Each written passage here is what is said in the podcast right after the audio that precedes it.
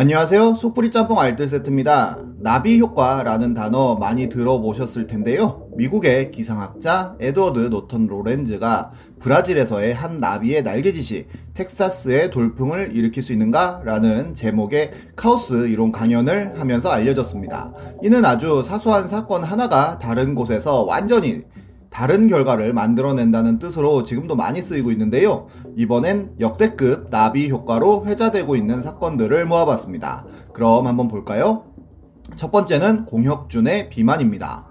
공혁준은 전 하스스톤 프로게이머로 유명 유튜버이기도 한데요. 인스턴트 식품과 운동량 부족으로 한때 160kg까지 나가는 등 심각한 건강 수준을 가지고 있었고, 물론 링피트 같은 것으로 살을 빼기도 했지만 다시 찌기 일수였습니다. 결국 방송 중 갑작스러운 가슴 통증을 호소했고, 당뇨 판정까지 받게 됩니다. 이후로도 유명 헬스 유튜버들과 함께 다이어트를 했지만 모두 실패로 끝나는데요. 피지컬 갤러리에도 한 유저가 공혁준의 다이어트를 시켜달라며 댓글을 달았고 이를 본 피지컬 갤러리에서는 공혁준의 다이어트 프로젝트를 시작합니다. 그렇게 공혁준은 정말로 살이 많이 빠졌는데요. 하지만 갑자기 도망을 가는 등 못난 행동들을 보여 김계란을 빡치게 합니다. 그러면서 김계란은 아예 가짜 사나이라는 컨텐츠를 기획하게 되는데요.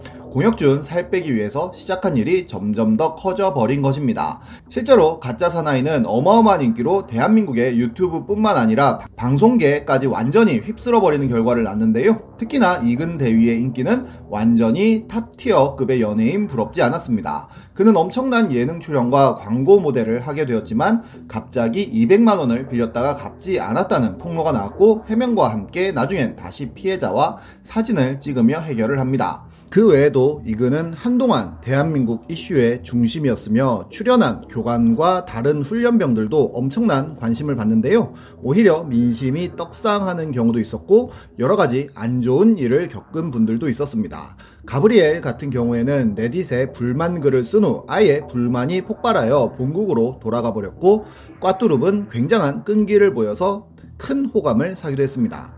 또한 가짜 사나이는 인기에 힘입어 시즌2까지 제작되었는데요.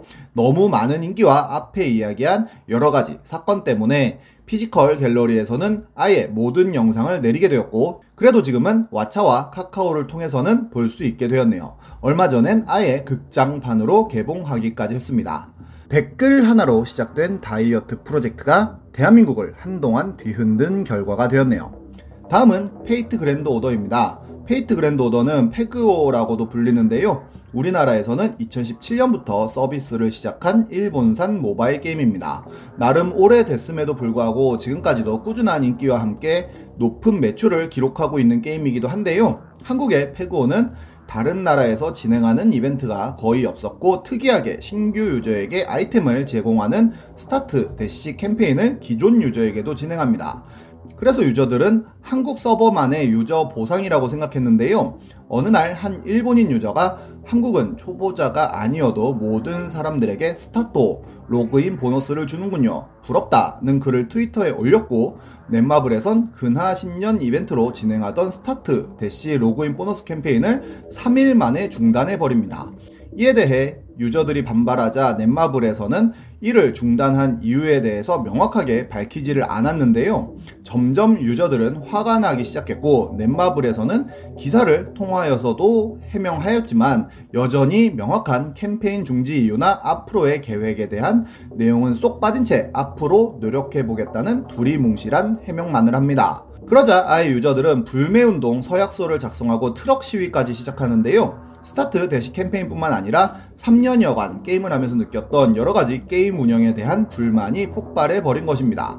그런데 경찰이 출동하여 해산을 시켰고 더 열받은 유저들은 지속적인 트럭 시위를 하게 되는데요. 그러자 아예 넷마블에서는 본부장에 이어 대표까지도 사과문을 올리게 되었는데 두루뭉실한 표현은 대표도 마찬가지였고 유저들의 분노가 식지 않은 채 평점은 낮아지고 유저 수도 눈에 띄게 지속적으로 줄어들자 넷마블에서는 유저 간담회를 열게 되었고 서비스 개선 계획까지 발표하게 됩니다. 이렇게 페그오 사태는 일단락 되는 듯 했지만 이를 지켜본 다른 게임 유저들은 이렇게 지랄을 해야 게임 회사에서 유저의 말을 들어주는구나 라는 생각을 하게 되었고 프로야구 게임 H2 바람의 나라 메이플 스토리, 클로저스, 타이니팜, 세븐나이츠 2 등 named 게임들의 회사 앞에는 트럭이 갔고 게임 회사들은 잘못하면 우리 회사 앞에도 트럭이 올 수 있다는 공포감에 사로잡히게 됩니다.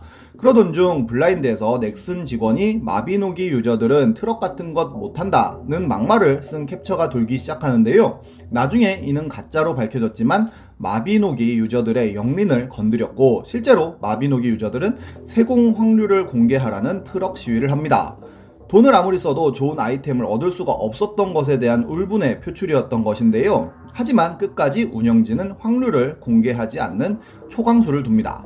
이에 마비노기 유저들은 확률형 아이템의 법적 규제를 촉구하는 청원서를 제출했고 국회에서도 법률 개정 움직임을 보이자 같은 회사에서 서비스하던 메이플 스토리에서는 갑자기 아이템에 부여될 수 있는 모든 종류의 추가 옵션이 동일한 확률로 부여되도록 수정된다는 패치를 합니다.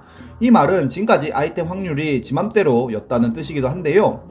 다시 말해 아무리 돈을 쏟아부어도 아이템을 얻을 수 없다는 뜻이기도 했습니다. 메이플 유저들 역시도 분노했고 수차례 성명문을 내기에 이릅니다.